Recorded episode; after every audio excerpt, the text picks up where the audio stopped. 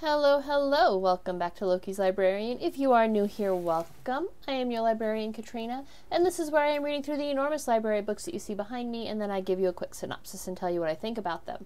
So if you like books, just aren't sure what to read next, hit that subscribe button, like and share my videos, and let me know what you think in the comments. It is the last Sunday of the month, means which means it is time for the next president, making this week's book of the week a Man of Iron, The Turbulent Life and Improbable Presidency of Grover Cleveland by Troy Senik. Now, I had an internal debate on which drink to make this week. I, I did have a cocktail I kind of liked, but frankly, I couldn't find all the ingredients for it in time. So I ultimately decided to just go with Plan B, or actually, it's technically Plan A first, which was a simple German beer. Uh, part of why Grover Cleveland, it's going to be, sorry, a simple German beer. This will be the Flensburger Dunkel Dark Lager beer product of Germany. Part of what why Grover Cleveland put on weight and was so large was his love of German food and German beer. Uh, plus, he was essentially just a good, honest man, so I kind of feel like a simple beer is more appropriate for him over any fancy cocktails. So let's do this. Grover, Stephen Grover Cleveland. I'm not sure when he started going by Grover, but his first name was technically Stephen. Stephen, Stephen Grover Cleveland was born March 18, 1837, in Caldwell, New Jersey, to Richard and Anne Cleveland. His father was a minister, and the family moved around quite a bit when he was a child, as his father relocated different parsonages. Now, Cleveland was the fifth of nine children. He had two older sisters, two older brothers, three younger sisters, and one younger brother. So he was smack in the middle. Um, when he was 16, his father died, and Cleveland learned of his father's death while he was helping his sister to pick out a wedding dress.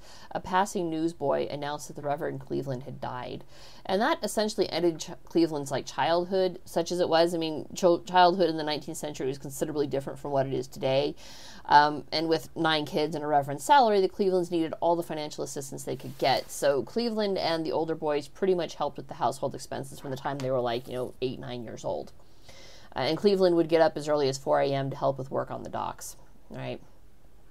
Now, when his father died, Cleveland stepped up and he started taking on clerkships as far away as Manhattan so that he could send money back to help his sisters. And, and, he made sure to put, I think he put all of his sisters through college. and he, he, he very much believed in the importance of education. Uh, however, when the chance came for him to go to school, he declined it because the offer came with strings attached.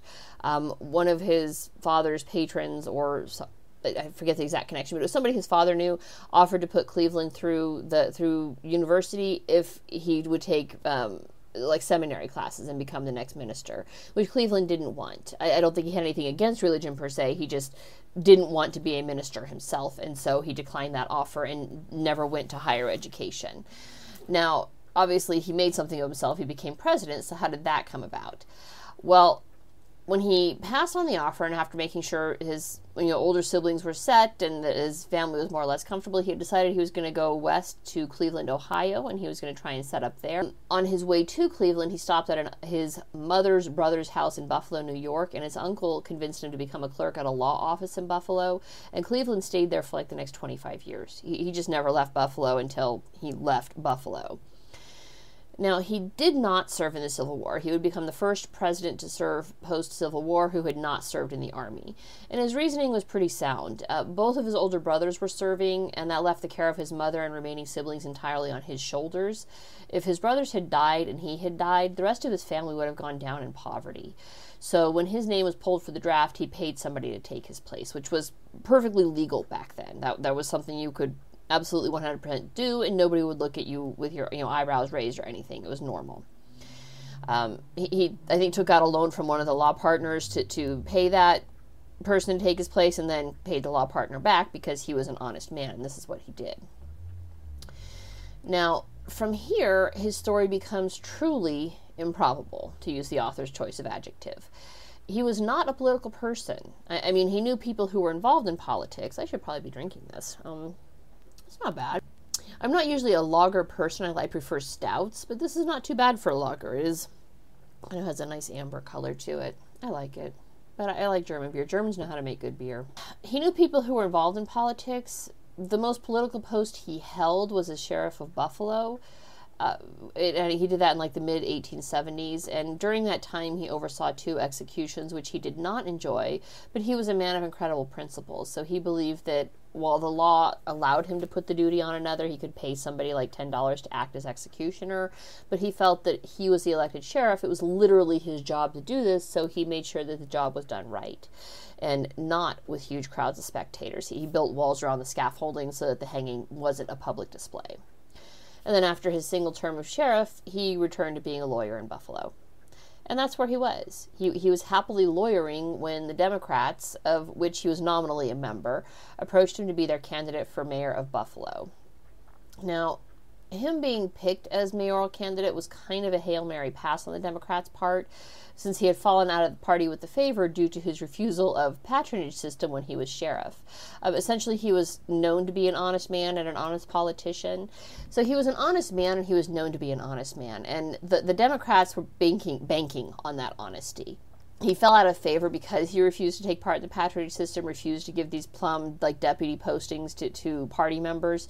Uh, he literally applied the law equally to all, regardless of party politic.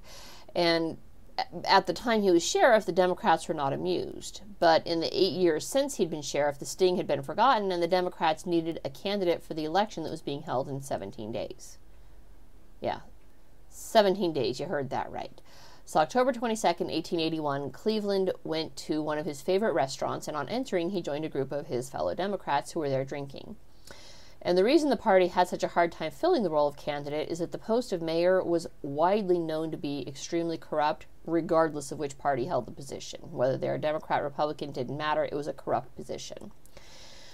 But then again, the sheriff's post had also been seen as highly corrupt, and Cleveland had managed to return some of the shine to that position, so they asked him to stand for mayor. And Cleveland nominally accepted. He, he said, I will, but I have a requirement, and that's that I get to approve everybody else is on the ticket. If I'm going to be heading the ticket as mayor, anybody else on that ticket with me, I get final approval for. Now, back then there was no piecemeal voting. There was no, you know, I'm going to vote for a Democrat for mayor and a Republican for sheriff. You voted the ticket, period. So it was all straight line voting. However, at that time in Buffalo history, municipal posts were only for one year.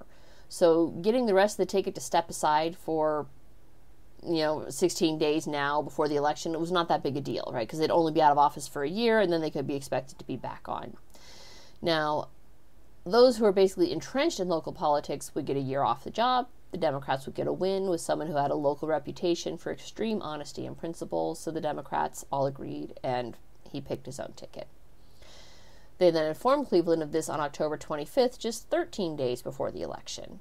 Now, the story has it that Cleveland was arguing before the New York Supreme Court when the committee came in and got Cleveland's attention. They kind of like waved him over, you know.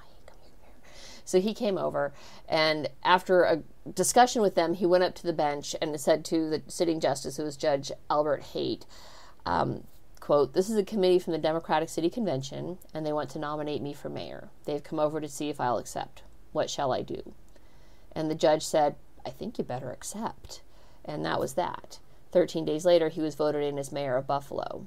And much as when he was sheriff, he did not feed into the patronage system. I don't know why, but everybody seemed to be shocked by this. He never supported the party politic, but everybody was shocked when he didn't, when he won. And I don't know.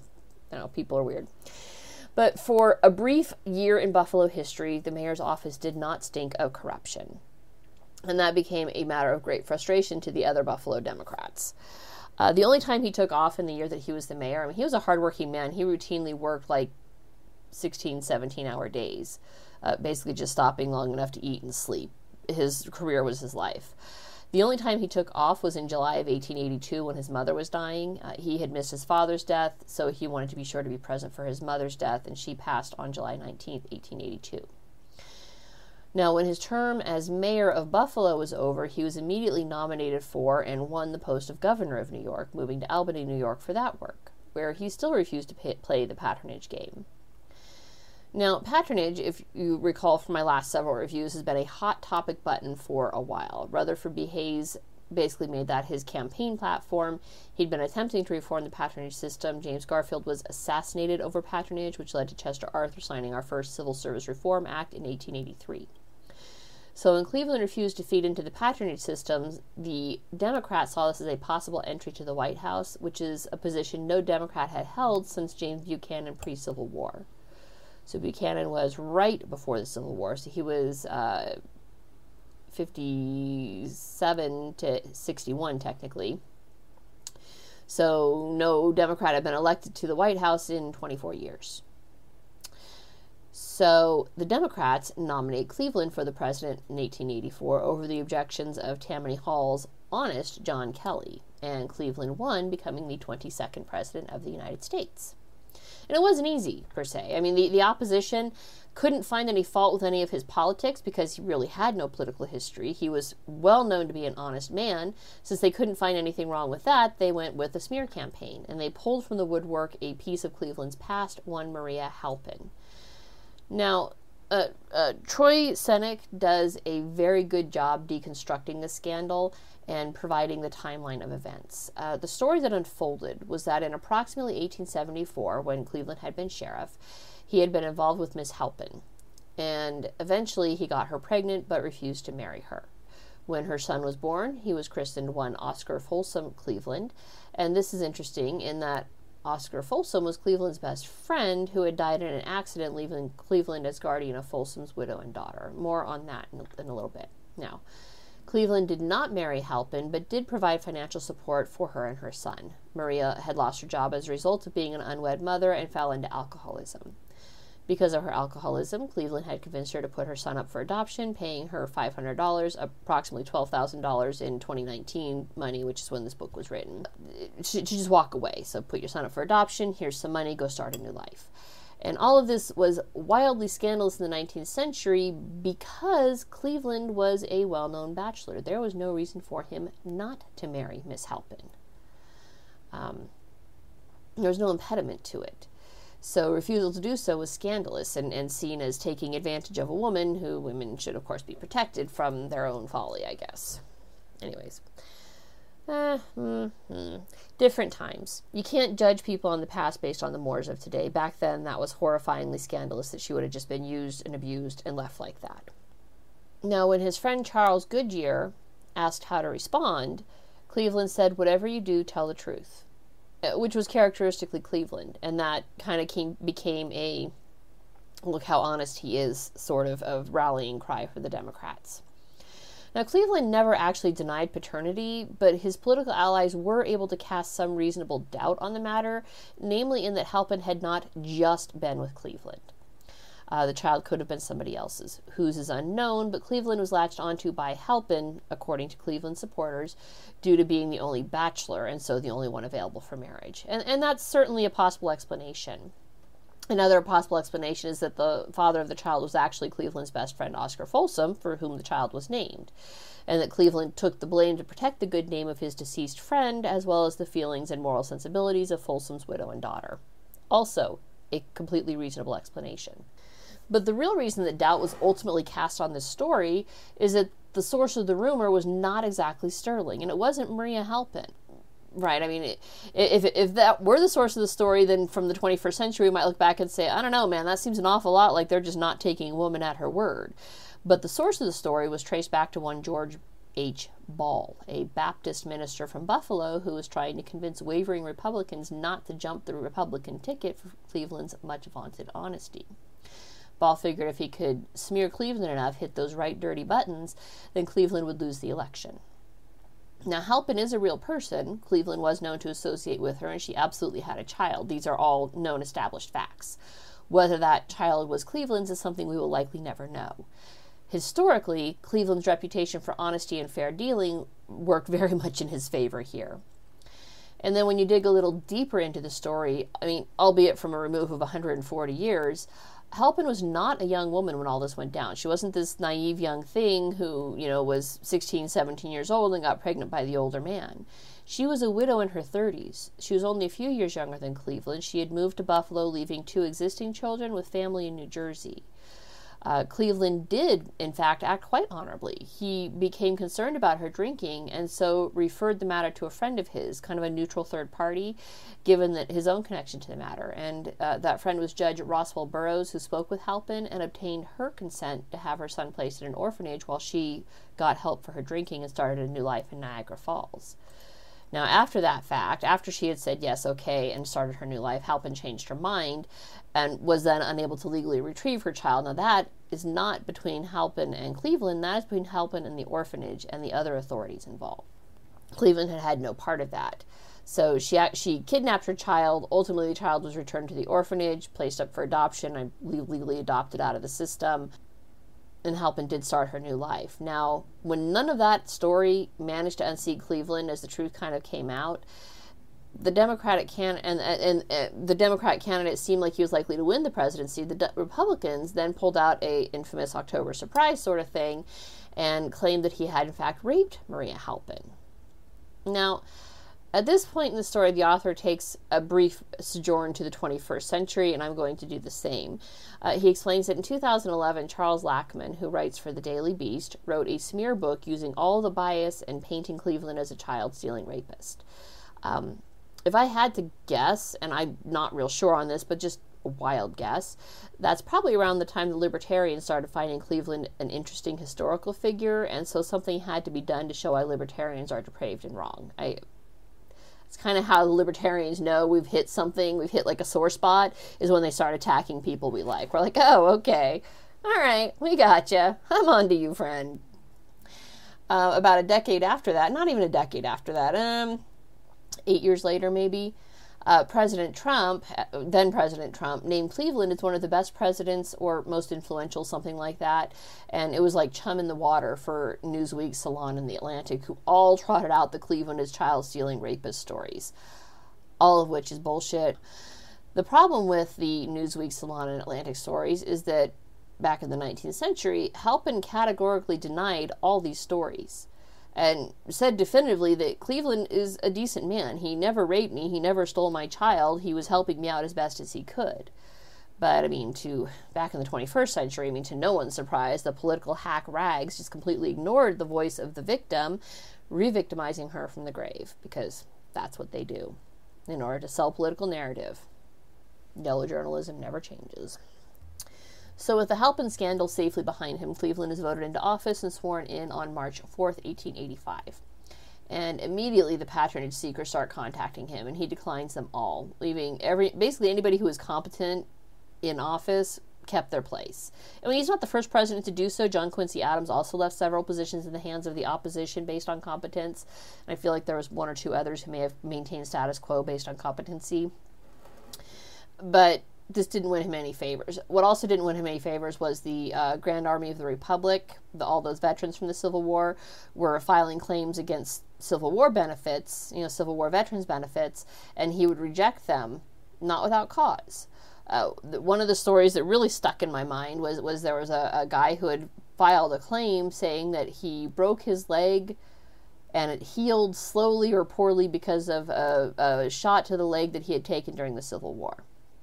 Only when Cleveland investigated the matter, he found out the guy hadn't actually been shot in the leg during the Civil War. He'd been on leave at the time that he allegedly was shot.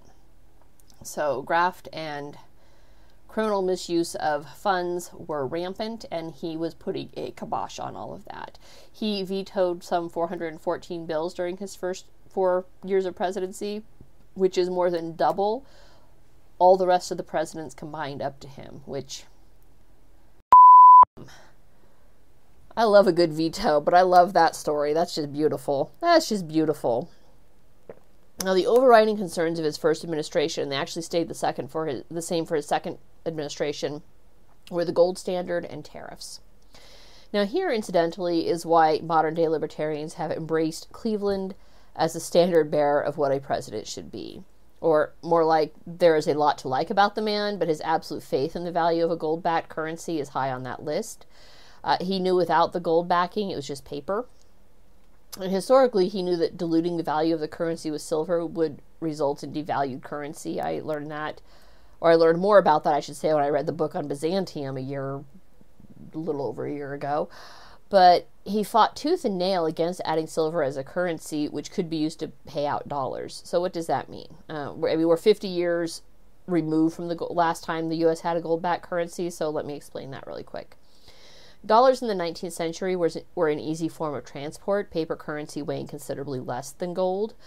But that paper currency could be taken to any bank in the United States. I mean, I think you had to have, you might have had to have an account with the bank, but I'm not going to swear to that. But uh, basically, any bank in the United States in exchange for actual gold in the amount of the gold designated on the paper currency. So a five dollar bill that said, you know, backed by the full faith and trust of the U.S. government, uh, and you can still find some of these are collectors' items. They're, they're actual gold backs, right? The, the, front of the bill will be in gold and green. The back of it will have a uh, gold ink on it, and it's redeemable for actual gold in that value, or it used to be. I don't think the government honors those anymore because why would they? But yeah, you could take a five dollar bill to be exchanged for five dollars in gold on a one for one exchange, and when Congress started to seriously consider silver backing, this caused a panic and a run on the banks, and our gold supply started dwindling. And that's what Cleveland was fighting against. Uh, the other matter was the tariff. Now, Congress loves tariffs, they love their taxes. So do modern day presidents. Cleveland, when he took office, knew nothing about tariffs. He, he, he, hadn't been a politician, he'd been a lawyer. But instead of outsourcing the thinking on that to somebody else, like our modern politicians do, he actually took the time to learn about the tariffs himself. And what impresses me is that, God, he must have read Bastiat or something, but he reached the conclusion that the best way to help the working man was to lower the tariffs, because with lower tariffs, the cost of everything lowers. Be still my beating heart. I love this man. Absolutely love this man. Uh, that logic fell on deaf ears with Congress, who was more worried about keeping their powerful, moneyed allies happy, and those allies wanted higher tariffs to protect their own interests. Now, his stance on gold and on the tariff did not win him any friends, either in Congress or with the people, who, yeah, honestly, the tariffs and finances is, above the head of most people. They don't genuinely understand it, which is why they are easy buttons to push and manipulate for modern politicians. What did win him the love of the people was when the bachelor president married in the White House, becoming the first and I believe only president to actually marry in the White House, meaning the ceremony was literally held there yeah, when John Tyler married, eh, they married in New York. So his bride also kind of raised eyebrows 140 years later as she was the daughter of Oscar Folsom and legally Cleveland's ward. I get that that raises eyebrows. Some of the same rags that trotted out Cleveland as rapist stories trotted out Cleveland as groomer stories, except that he wasn't. Um, his guardianship of young Frances and her mother Emma was on paper only. Uh, essentially, the laws in 19th century New York required an administrator for Os- Oscar Folsom's estate because he died without a will. Cleveland, being Folsom's best friend, and they were known compatriots, was placed in that role, but he essentially was hands off. I mean, he, he left the Folsoms alone to live their lives. Uh, the only real indication of any contact or assistance is when, as mayor of Buffalo, he wrote a letter of recommendation for Frances Folsom to attend Wells College and uh, somewhere in there he must have actually met her in person and when he decided he was interested in young frances he quite appropriately asked her mother for permission to write to her and court her which was perfectly appropriate for 19th century standards um, when they married, Frances was 21 to Cleveland's 49, which is an age gap of 28 years. Uh, this is not, incidentally, the largest age gap between president and spouse. That honor falls to John Tyler and his second wife, Julia Gardiner Tyler. Uh, John Tyler was 54 and Gardiner was 24, making their 30 year age gap the largest in presidential history.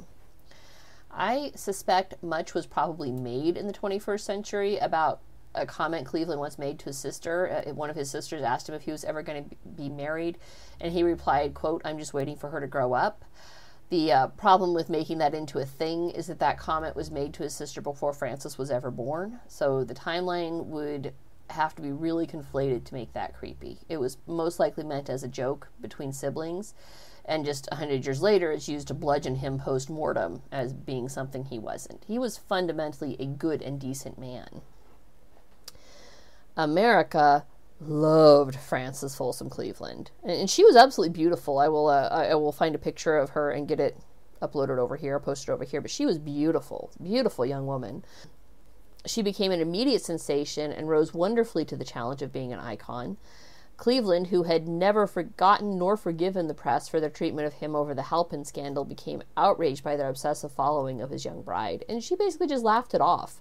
And she handled it gracefully and wonderfully. She answered questions and defended her spouse against, you know, those same yellow journalists who tried to claim that he was beating her. She's like, no. She didn't even joke on that one. She's like, no, he's never hit me. Shut, shut your whore mouth. He's never hit me. She probably didn't say that. She was a lady. I am not. But yeah, she was she is the youngest actual first lady to date. And i say actual because andrew uh, jackson had used his daughter as the white house hostess because his own spouse had died. Um, of the first ladies only dolley madison and jacqueline kennedy rival frances folsom cleveland in popularity with the people. And she was much loved by the american populace. And at the end of his first term cleveland won the popular vote but lost the election to benjamin harrison not not unusual. I know people made a big deal about that with the whole Clinton Trump thing, but it's not that unusual. On their way out, Frances told the White House steward to take care of the house for when the Clevelands came back, and the steward asked her when they planned to visit. and Frances said, "Oh, we'll be back on March 4th, 1893." And she had absolute faith that Cleveland would run again and win. Now, during the four years out of office, Cleveland basically enjoyed retirement. I mean, he worked nominally for a law office in New York City, but spent a lot of his time hunting and fishing. Frances gave birth to their first child, Ruth Cleveland, who also became a sensation by virtue of being Frances's daughter. I mean, yes, yes, they were very entertained. The president had a family at the, you know, ripe old age of, you know, 48, 52, whatever he was. But really, it was Frances who was the appeal, and by extension, Ruth. And Cleveland began to inadvertently lay the groundwork for his reelection. I, I, genuinely don't know that he intended this to happen. I don't think he meant to stand for president a third time. Okay, one of the benefits of being a president is that post presidency, you are, or were, I don't know if they still do this, but you're granted free franking for life. What that means is free postage. All right, you could mail letters and it would not cost you anything. And so when people started writing to Cleveland, he responded to every letter personally every single one. Now, okay, granted, the population of the United States was not 323 million back then, but this created a groundswell of popular support for Cleveland that got him nominated and reelected in 1892, becoming the 24th president of the United States. So he's the only president to date that we have that has served two non consecutive terms. Now, his second presidency was not quite as smooth as the first. The tariff and gold standard remained his overriding concerns. Um, we had a lot of drama going on with Hawaii and Nicaragua. He handled all of those as best he could, but the overriding concern that met him was cancer. Uh, Cleveland had been an avid cigar smoker and tobacco chewer all of his life. On May 5th, 1893, he noticed a rough spot on the roof of his mouth. He asked his wife to look at it, and she said it looked like there was a lesion. Now, much as Arthur had hidden evidence of his Bright's disease, Cleveland hid evidence of his cancer. Uh, but he also knew something had to be done, right? Cancer is not the sort of thing you can just ignore. If there is any chance to remove it, you do so and prolong your, your livelihood, right? And if he did nothing, the cancer would likely f- kill him before he finished his first term, and that thought left him cold because his vice president, Adlai Stevenson, was a proponent of the silver standard, which Cleveland was quite adamantly against. God bless him. Of course, on the other hand, if he died on the operating table, the same thing would happen, but he had to take his chances. So he very carefully and casually, and not casually as in he didn't know who, but as in they were drawing, working very hard to not draw attention to this fact, assembled a team of very discreet surgeons to undertake the operation, which took place at sea on a boat. Basically, they wanted to avoid any scrutiny from someone who might notice the seven doctors and one president entering a location. And so they picked up the doctors at different points along the shore and then picked up the president last so that nobody knew what was going on. And it worked. And like, if it didn't work, uh, I if I ever want need to get surgery at sea, I want that team working on me, even though they're all dead. I mean, just come back from the dead and visit me, please. Uh, they did remove a rather large tumor from his soft palate. He lost a couple of teeth, but they got the whole thing. And he did all of this over the congressional summer break because at that time no one was expected to be in Washington. Congress wasn't in session, it was a good time to do it. so he was able to rest and heal and recuperate at the family home of Gray Gables. And while resting there, a dentist created a rubber prosthetic for the roof of his mouth so that he could continue to talk normally. And for 20 years, no one knew. Almost no one. There was one journalist who managed to run down the story off of a rumor and did a good job. I mean, a very credible job. And that poor bastard had his career ruined in the denial and cover up, only to be vindicated in the 1920s when the principal surgeon admitted it was all true and that the story, as far as the journalist had told it, was completely accurate. Um, while Cleveland was known to, I mean, not outright lie, but he might withhold salient facts, so lie through omission. This is the only outright lie he's known to have actively told. And one could argue uh, national security, because the country might have panicked if they heard their president was dying, even though he wasn't at that point. He, he was recovering. It's still, to me, inexcusable because I'm such. I'm not just a free speech absolutist, I believe in the absolute truth, but I understand his reasoning too. Doesn't mean I condone it, but I understand his logic. The only thing he really did that made me raise an eyebrow and go, hmm. And I'm still moving him to number one on my president list. I, I, he actually just bumped John Tyler down a notch, but this is a pretty big black mark. So I'll go over all of that. So what he did is he made a deal with the devil. And I don't mean that literally, obviously, but like damn near as much. As the panic and depression of the 1890s continued to strengthen its hold on the nation, the gold reserves the government had on hand were rapidly dwindling. Um, when Cleveland left the office the first time, they had like a $60 million in gold in reserves. And at the time this deal was made, we were down to 9 million. So they were rapidly fading. So Cleveland and Treasury Secretary John Carlisle contacted the richest man in America, financier John Pierpont Morgan of modern day JP Morgan Chase fame, and asked him to purchase $100 million in gold from Europe and then sell that gold to the U.S. Treasury for bonds. Uh, JP Morgan negotiated the deal down to 50 million in gold and higher interest rates with only half the gold coming from Europe. And with his knowledge of the markets, Morgan was able to convince them to take the deal as the US had less than 9 million in gold left on hand and there was an incoming withdrawal of 12 million pending. Rough as it was, not accepting the deal would have forced the US government into bankruptcy, which hey, they have like one job, right? And I and I get it. The the, the author Troy uh, Senik goes into some of the logics and reasonings, being that you know that those dollar bills that are printed out are essentially never ending draw against the government economy because they just go back into circulation, back into circulation. That is part of the flaw with a, with a fiat, or in this case, half fiat currency. But a simple workaround to that would be when the bill is returned to the treasury, it or, or returned to a bank, it gets sent back to the treasury to be held until such time as it is needed to pay out another bill of some sort. That would have been one way to work around it. Is all money's collected gets sent back. You know, the bank can keep X amount of bills on hand until, you know, it, uh, trading it back for gold. So if somebody brings in gold, they can be paid out in the, in the dollar bills. I mean, there was a bunch of things that could have been used to handle that, but never were. And it left Cleveland in this position of having to make this deal. Or else have the country go bankrupt under his watch, which he didn't much care about his reputation, but he did care about the American people. And I don't think that it could ever be said he didn't care about the American people. And I mean all of the American people. Okay. Um, he, he was not a racist or a bigot. He had uh, Frederick Douglass over to the White House, Frederick, and his wife, Frederick Douglass and his wife, to the White House on multiple occasions for dinners. And Douglass was a Republican. He genuinely didn't care about politics, he cared about the people. And he acknowledged that, and I think this is why he's bumped Tyler down because they were both strict constitutionalists, but Cleveland certainly allowed for the fact that the Constitution had been amended legally. Slavery was now completely outlawed.